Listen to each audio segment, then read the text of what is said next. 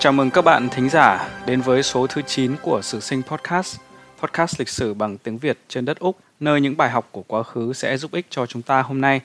Sử sinh Podcast ra mắt các bạn vào thứ bảy hàng tuần trên Castbox, Spotify, Google Podcast và Apple Podcast.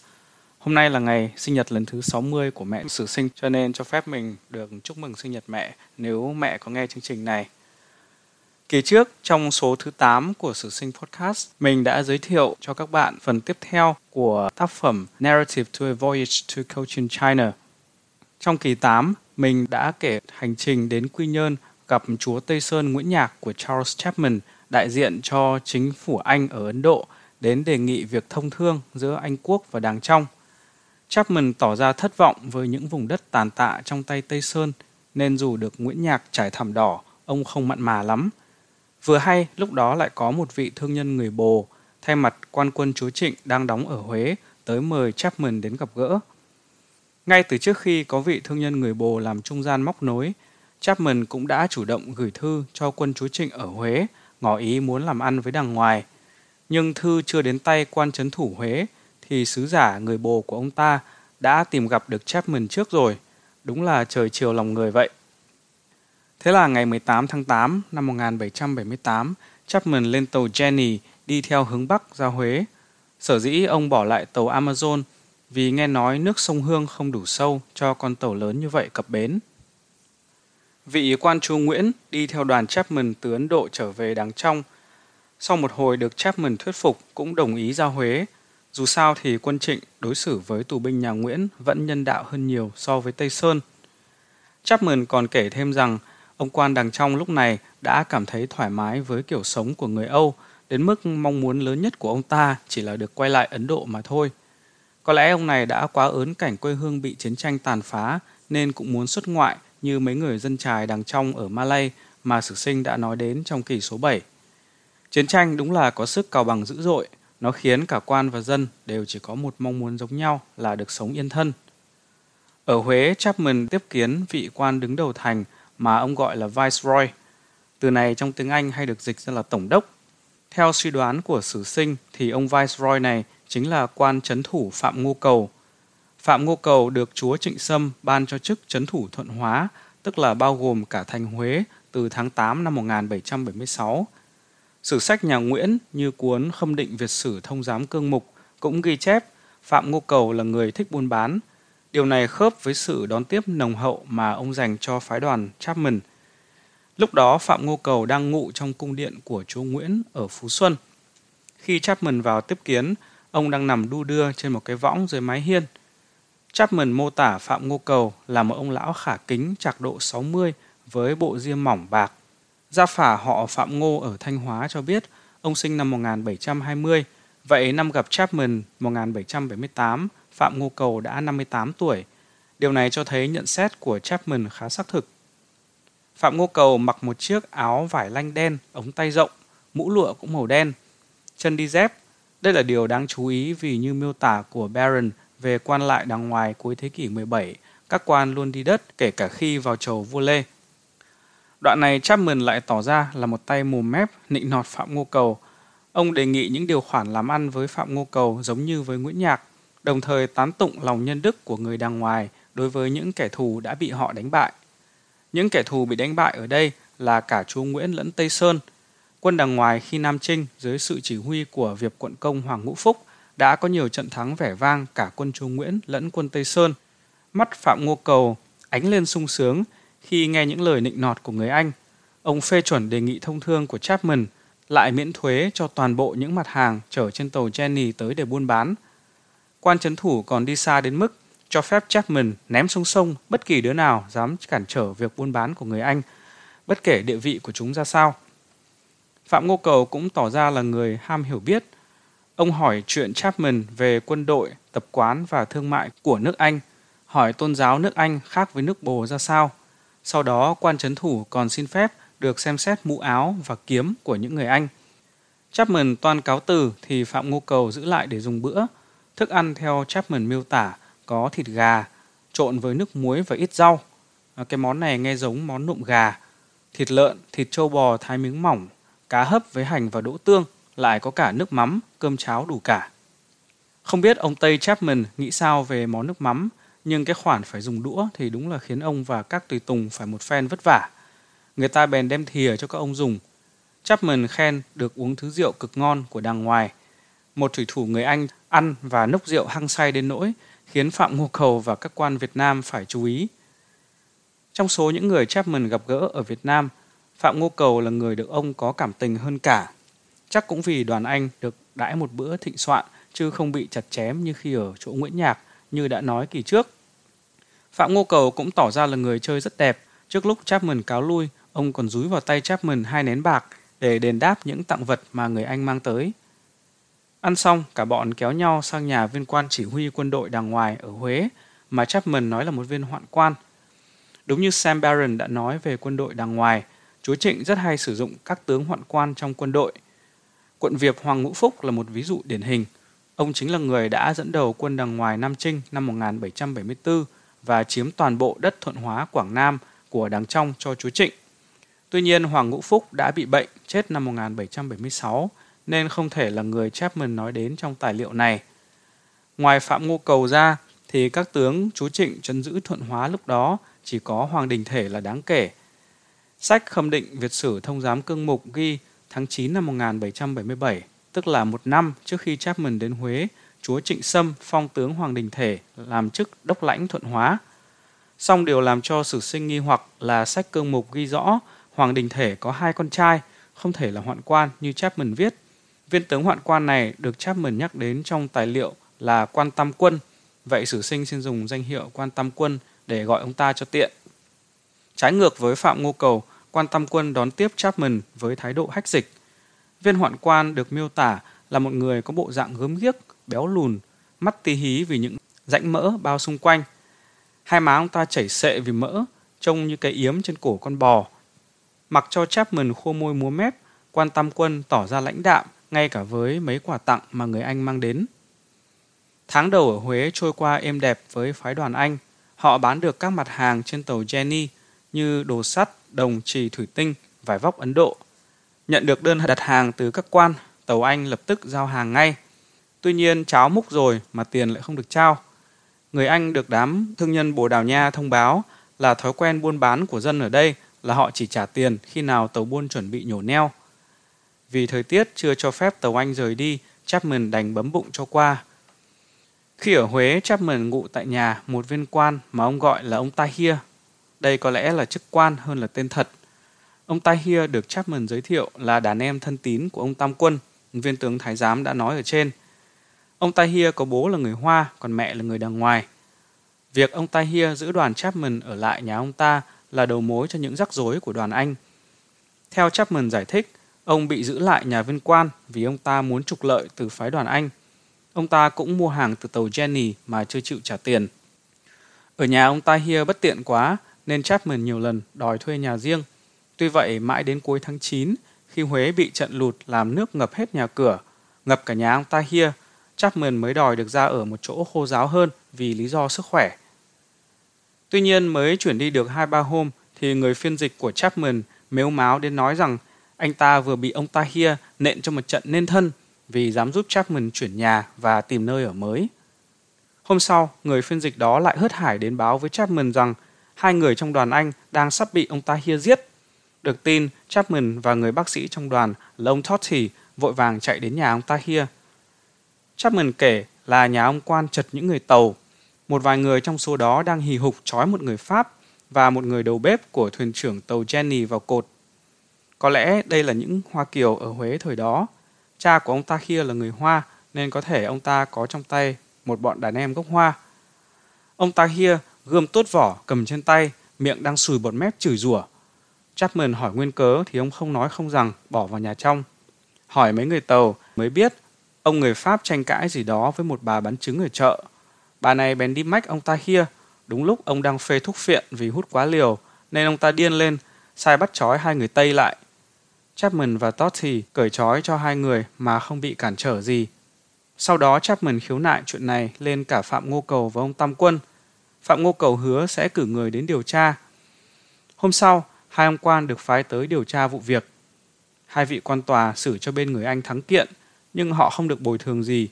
Sau khi nhận lót tay từ cả hai bên, hai ông khuyên mọi người phải hữu hảo với nhau rồi tuyên bố giải tán. Dường như vẫn ấm ức vì chưa được đền bù thỏa đáng cho hành động bạo ngược của ông Tahir, Chapman lại nêu lên chuyện này trong lần gặp gỡ tiếp theo với Phạm Ngô Cầu và Quan Tam Quân.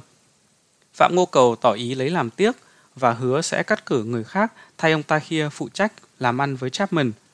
Quan Tam Quân thì không thèm đáp lại lời phàn nàn của Chapman, chỉ ra lệnh cho người Anh gửi cho ông ta thêm một số hàng hóa nữa, theo kiểu cháo múc mà tiền không trao.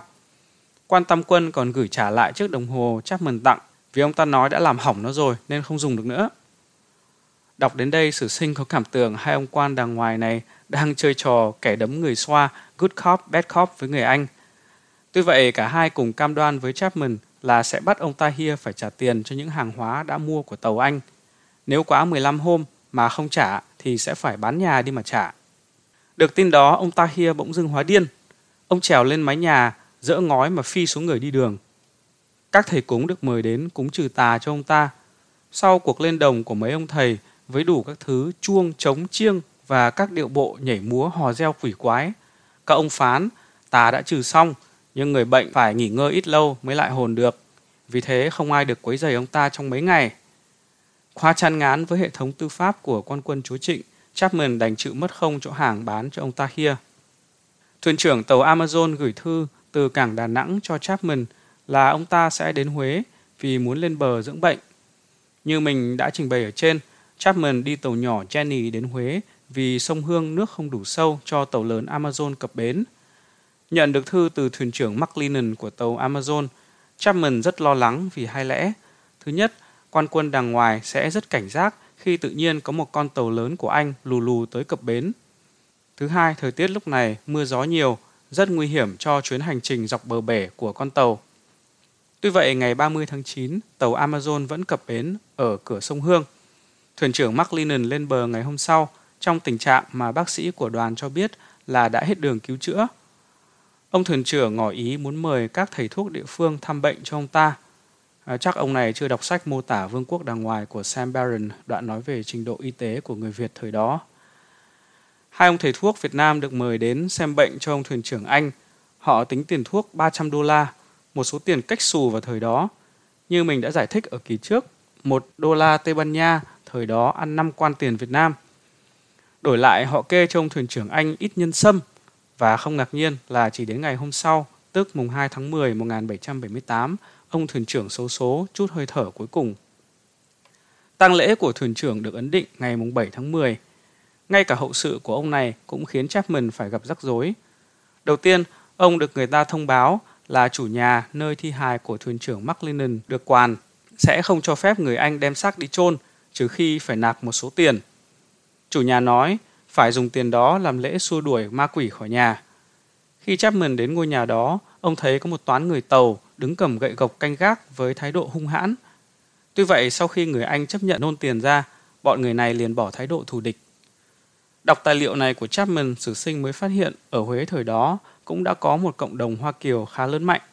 Bằng chứng là trong vụ lộn xộn với ông Tahir kể trên cũng đã thấy bóng dáng của những người này – Chapman cho biết lúc ông mới đến Huế, người Hoa thi nhau ve vãn ông vì họ tưởng người Anh đến để trả thù vụ quân Tây Sơn tấn công tàu Anh năm 1777. Đây chính là vụ tàu Rumble đón hai ông quan đàng trong đi Ấn Độ đã kể ở kỳ 7. Sở dĩ người Hoa thâm thù Tây Sơn vì lực lượng này đã tàn phá và thảm sát đồng bào của họ tại những vùng Đông Hoa Kiều như Cù Lao Phố, Sài Gòn và Hội An. Những tay có thế lực trong giới Hoa Kiều ở Huế nhiều lần đề nghị Chapman lãnh đạo một lực lượng người Tàu để đánh lại Tây Sơn và thậm chí đuổi cả quân đàng ngoài đi. Tuy nhiên, sau một thời gian, họ vỡ lẽ phái đoàn Anh đến đây chỉ với mục đích làm ăn. Thất vọng vì đặt niềm tin nhầm chỗ, đám người Hoa quay ra thù ghét người Anh. Họ đặt điều với quan quân chúa Trịnh ở Huế là người Anh đến đây với ý đồ đánh đuổi quân đàng ngoài. Tính mạng và tài sản của phái đoàn Anh trở nên nguy hiểm khi phải sống giữa đám Hoa Kiều. Rủi là Chapman không biết phải đi đâu, vì theo ông, toàn thành phố bị người Hoa chiếm lĩnh. Những người đằng ngoài, tức là đám quan quân chúa Trịnh, thì đóng ở phía thượng lưu sông Hương, cách đó chừng 5-6 dặm Anh. Nói thực là sử sinh rất bất ngờ vì lúc đó ở Huế lại có đông người Hoa như vậy. Có thể sau các cuộc thảm sát của Tây Sơn ở miền Nam, người Hoa chạy về Huế lánh nạn chăng? Trở lại với tang lễ ông thuyền trưởng tàu Amazon, Chapman mua được một miếng đất tại khu nghĩa địa dành cho người bồ cách thành Huế độ 7-8 giờ đi đường. Sau tang lễ, Chapman bị tình nghi là lấy cớ làm đám ma để đi do thám địa thế và các mỏ vàng ở đằng trong. Sau đó luôn luôn có những lời tố giác ông và đoàn anh hết chuyện này đến chuyện khác. Hầu như ngày nào cũng có quan lại đến nhà Chapman để hạch hỏi. Ông phải tìm cách tống họ đi bằng các món quà tặng. Rủi thay, tặng quà là cách nhanh nhất để kéo những ông quan khác đến hỏi thăm tiếp. Chapman bị yêu cầu phải đóng tiền neo đậu và thuế nhập cảng, mặc dù lúc đầu bọn quan lại đã nói miễn cho các thứ phí ấy. Ông đến cầu cứu Phạm Ngô Cầu thì ông này bảo đến gặp quan Tam Quân. Gặp quan Tam Quân thì Chapman từ đầu đến cuối chỉ được nghe chửi chứ không giải quyết được gì. Mọi chuyện cứ diễn biến tồi tệ như vậy cho đoàn Anh tới đầu tháng 11. Chapman phải tốn không biết bao nhiêu quả cáp để làm êm những chuyện khó dễ người ta gây cho ông. Đến nỗi ông sợ là sắp hết cả hàng trên tàu. Thời tiết khi đó vẫn xấu nên tàu chưa thể nhổ neo. Về phần ông quan đằng trong trên tàu của đoàn Anh, ông ta đã xuống tàu mấy hôm sau khi Chapman đến Huế cuối tháng 8 và đi trốn ở nhà những người họ hàng. Chúng ta đã biết ông này là người trong hoàng tộc chú Nguyễn nên cũng không lạ nếu ông vẫn còn bà con ở những vùng phụ cận Huế. Trong khoảng thời gian Chapman ở lại Huế, ông quan có lẻn đến gặp Chapman mấy lần để biếu đồ ăn và tỏ lòng biết ơn vì sự đối đãi của người Anh dành cho ông. Ông cũng nghe nói đến những mánh khóe mà đám quan quân chúa Trịnh bày ra để chơi đoàn Anh và tỏ ra lo lắng cho họ. Ông ta cũng tính nhờ Chapman chở hai người chị em gái của chú Nguyễn vào Đồng Nai để nương náu những lực lượng còn trung thành với chú Nguyễn. Chapman ưng thuận, song một chuyện bất ngờ xảy ra khiến dự định này bất thành. Ngày 7 tháng 11 năm 1778, khi đang ngồi ăn sáng với bác sĩ Totty, Chapman được người đưa tin của ông quan đằng trong đến báo là chúa đằng ngoài, lúc đó là Trịnh Sâm, đã ra lệnh cho quan quân ở Huế bắt giữ tàu của người Anh. Đang ngồi suy tính xem xử trí ra sao, thì người chủ cho thuê nhà lại báo cho Chapman biết là quân chúa Trịnh đang chuẩn bị đến bắt ông. Đến lúc này, Chapman không thể chần chừ được nữa, vội vã chất hết những đồ quý giá nhất lên một con thuyền nhỏ cùng bác sĩ Totty và mấy người hầu Ấn Độ chạy ra tàu. Toán của Chapman bỏ đi khoảng 8-9 giờ sáng và đến trưa thì lên tàu Jenny. Ngày 8 tháng 11, người thư ký của Chapman mà trong lúc vội vã ông đã bỏ lại ở Huế gửi lên tàu một phần hành lý nữa. Tối ngày 9 tháng 11, thư ký của Chapman cũng lên tàu với một người bồ. Người bồ này cho biết một gã họ hàng của quan tam quân sau khi được ông ta hối lộ hai nén bạc đã tiết lộ hội đồng các quan ở Huế quyết định bắt giữ Chapman và cướp lấy tàu. Chapman liền phải tập họp hết những người trên tàu để chuẩn bị phòng thủ. Tàu lúc đó ngoài vị thuyền trưởng, một viên sĩ quan hải quân, một thủy thủ người Anh, hai người Pháp, hai người Bồ, khoảng 12-13 người Ấn, cộng thêm Chapman, thư ký của ông với mấy người giúp việc đằng trong là tổng cộng khoảng 30 người. Vũ khí thì gồm có 7 hoặc 8 khẩu đại bác cũ, loại cỡ đạn 2 pounds, tức là khoảng một cân, hai khẩu thần công cỡ nhỏ và 12 khẩu súng điều thương. Ngày 10 tháng 11, Chapman nhờ viên quan canh ngọn hải đăng gửi bức thư đến đám quan quân ở Huế, giải thích việc ông đột ngột rời đi là do nhận được tin báo họ muốn làm hại ông. Mặc dù ông không tin họ có ý định như thế, nhưng ông không dám chắc vì biết đã có nhiều lời vu cáo người của ông. Chapman khẳng định ông vẫn là bạn bè của người đằng ngoài và không có ý đồ xấu nào với họ. Tuy nhiên, nếu họ muốn chơi thì ông cũng không ngán. Ngày 12 tháng 11, viên quan canh ngọn hải đăng gửi phúc đáp đến đoàn Chapman. Ông quan này vẫn cam kết về tình hữu nghị với người Anh, đi cùng viên quan canh ngọn hải đăng là một người đã luống tuổi và xem xét con tàu rất kỹ càng. Chapman đoán đây chính là người về sau được lệnh chỉ huy lực lượng tấn công tàu. Ngày 13 tháng 11, sau khi nhận được chuyến viếng thăm và lời đảm bảo hôm trước, Chapman cử người thư ký của ông lên bờ.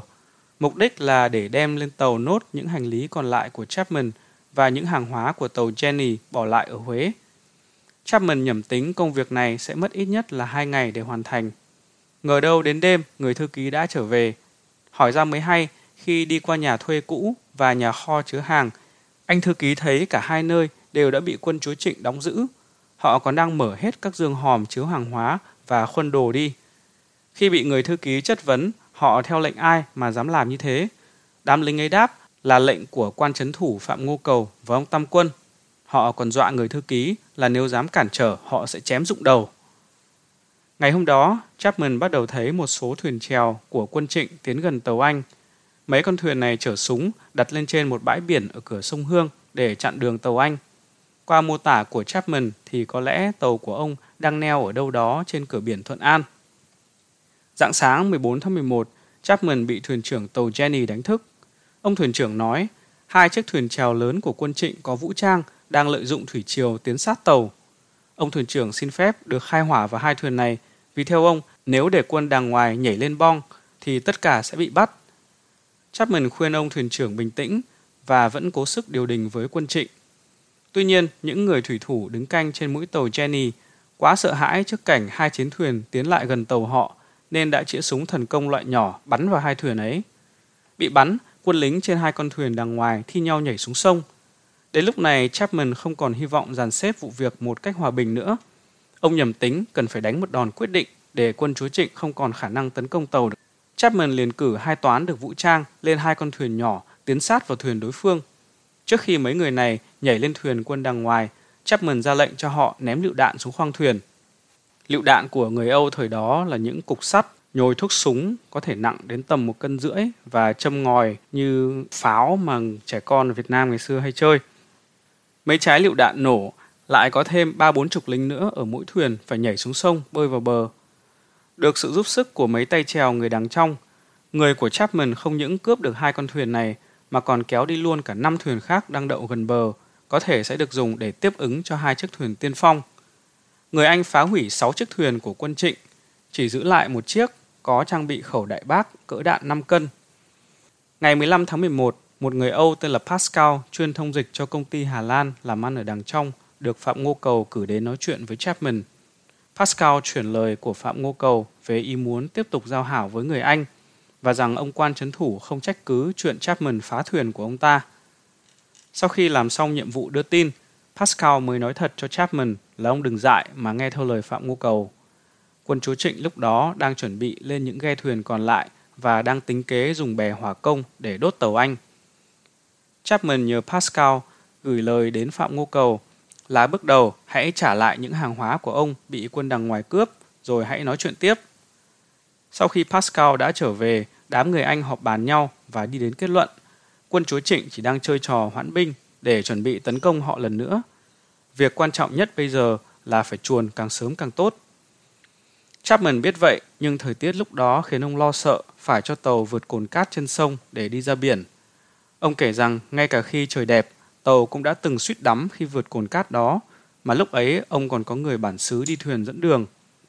À, bạn thính giả nào nhà ở cửa biển Thuận An có thể xác nhận xem ở cửa sông Hương đổ ra biển có cái cồn cát nào không? Ngày 16 tháng 11, Chapman gửi một thuyền nhỏ gồm những thủy thủ người đằng trong đi cầu cứu tàu Amazon. Chúng ta còn nhớ thuyền trưởng của tàu Amazon đã đến Huế và qua đời đầu tháng 10. Sau đó con tàu này quay lại vịnh Đà Nẵng 7 ngày tiếp theo, thời tiết xấu nên không có tin tức gì từ tàu Amazon. Phạm Ngô Cầu vẫn mấy lần gửi lời nhắn cho Chapman thề thốt tình hữu nghị và hứa trả lại các hoàng hóa đã tịch thu. Tuy nhiên, những người đưa tin của Phạm Ngô Cầu cho Chapman biết chẳng qua do thời tiết xấu, mưa gió nhiều nên quân đàng ngoài chưa dám tấn công mà thôi. Bốn cái bè lớn quân trịnh tính dùng để đốt tàu Anh cũng vì mưa gió mà thành ra vô dụng. Mấy thuyền của dân đằng trong lẻn ra đưa hoa quả cho người Anh cũng thông báo quân chúa Trịnh đã bày sẵn súng để cản tàu Anh nếu họ định vượt cồn cát. Ngày 24 tháng 11, thuyền trưởng cho tàu tiến xa hơn một chút khỏi cửa sông Hương và neo lại ở đó. Nhận thấy điều này, quân Trịnh lập tức bày súng ở hai bên bờ sông để chuẩn bị nã đạn vào tàu Anh. Người của Chapman bắn vào đám lính ở hai bên bờ, nhưng vì súng của họ quá nhỏ nên không cản trở được gì công việc của đối phương. 6 giờ chiều, chừng 3 đến 4 khẩu pháo của quân Trịnh bắt đầu nhả đạn đến tận khi trời tối mới thôi. Chỉ có đúng một phát bắn trúng tàu Anh. Ngày hôm đó, chiếc thuyền Chapman cử đi cầu cứu tàu Amazon cũng quay trở lại. Họ đem theo một ít súng đạn tiếp tế và nói còn một chiếc thuyền nữa sẽ chở viện binh đến sau. Đêm đó, chiếc tàu bị chấn động vì chạm đáy sông. Sự chấn động này khiến cho con thuyền nhỏ trên tàu bị văng ra, lôi theo hai người trong đoàn của Chapman. Hai người này mất hút luôn cùng con thuyền cũng may là khi nước chiều dâng lên khiến con tàu thoát khỏi bị mắc cạn. Sáng ngày 25 tháng 11, quân đằng ngoài đã đặt xong xuôi các ụ súng trong buổi đêm, bắn dữ dội vào tàu Anh. Đạn của họ thường bay quá cao và chỉ làm hư hại cột buồm tàu. Một vài phát trúng vào thân tàu và làm bị thương một người Pháp. Người của Chapman bắn trả nhưng không có tác dụng gì. Có lẽ vì đây là tàu buôn nên họ chỉ trang bị súng loại nhỏ. Chiếc thuyền cứu viện từ tàu Amazon vẫn chưa thấy đâu. Ngày 26 tháng 11, quân đằng ngoài bắt đầu nhả đạn chuẩn xác hơn. Vài phát trúng vào thân tàu và một phát giết chết người thủy thủ Anh duy nhất trên tàu. Không biết đây có phải là anh chàng thủy thủ đã ăn uống rất ngon lành trong hôm đầu tiên à, tiếp kiến Phạm Ngô Cầu hay không. Tầm giữa trưa thì Chapman trông thấy chiếc thuyền cứu viện từ tàu Amazon. Rủi thay cho người Anh, con thuyền lại gặp sóng lớn nên bị lật. Trong số ba người Âu trên thuyền, có hai người Anh được Chapman đưa thuyền nhỏ ra cứu. Một người Hà Lan bị chết đuối. Năm người Ấn đi cùng đã bơi được vào bờ nhưng bị quân đàn ngoài bắn chết hết. Ngày 27 tháng 11, cột buồm cao nhất và hai tấm buồm trước bị bắn tan nát.